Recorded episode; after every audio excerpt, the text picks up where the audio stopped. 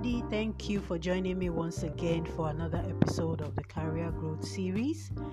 Uh, it's been a wonderful time with you guys, and I'm so happy with all your comments and all your contributions. Thank you for listening and suggesting way, the way forward for us. So, last time we spoke about being an advocate in the workplace, and today I just want to dive into it some more.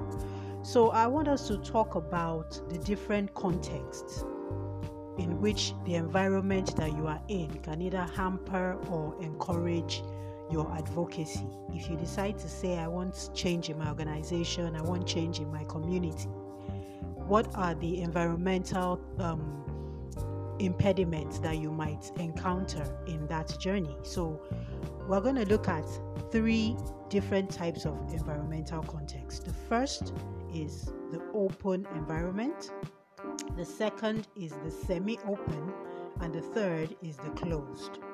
So, when you say you are in an open environment, for instance, if you work in an open organization, you could say that your organization is one that encourages transparency, encourages people to air their opinions, encourages employees to speak up when they feel something is not going right because they value the opinion and they value the contributions of their employees.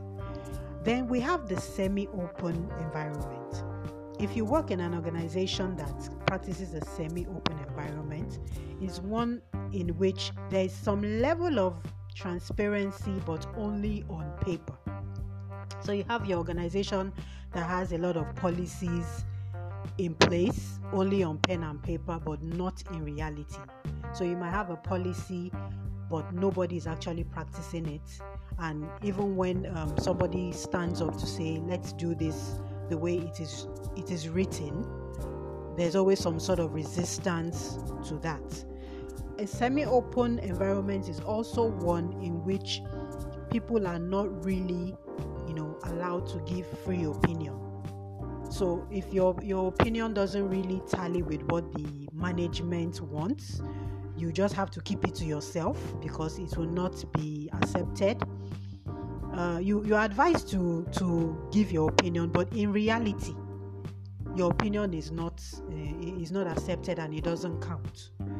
So the last is the closed environment. So if you work in an organization that is closed, you are in an organization where there is no level of freedom you you are not allowed to have an, an opinion. You are not allowed to try to change the status quo. You are not allowed to speak up against things that you are seeing that are not right.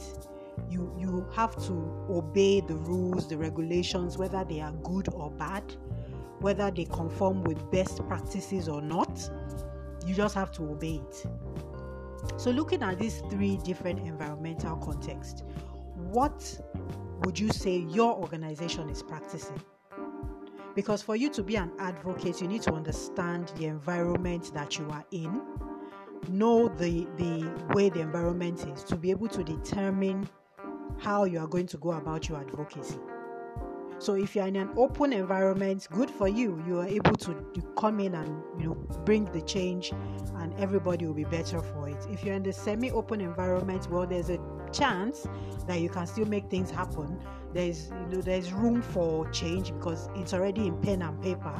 All you just need to do is ensure that it is actually practiced. But in a closed environment, it will be really, really, really difficult for you to come in and make a change because everybody, everything has been clamped down. Only a certain number of people have the right to make decisions and have an opinion, and every other person has to fall in line. So, if you're in that sort of organization, you might need to um, probably think of another way, you know, to practice your advocacy and to bring about the change that you desire in your organization. So, thank you for listening to me today.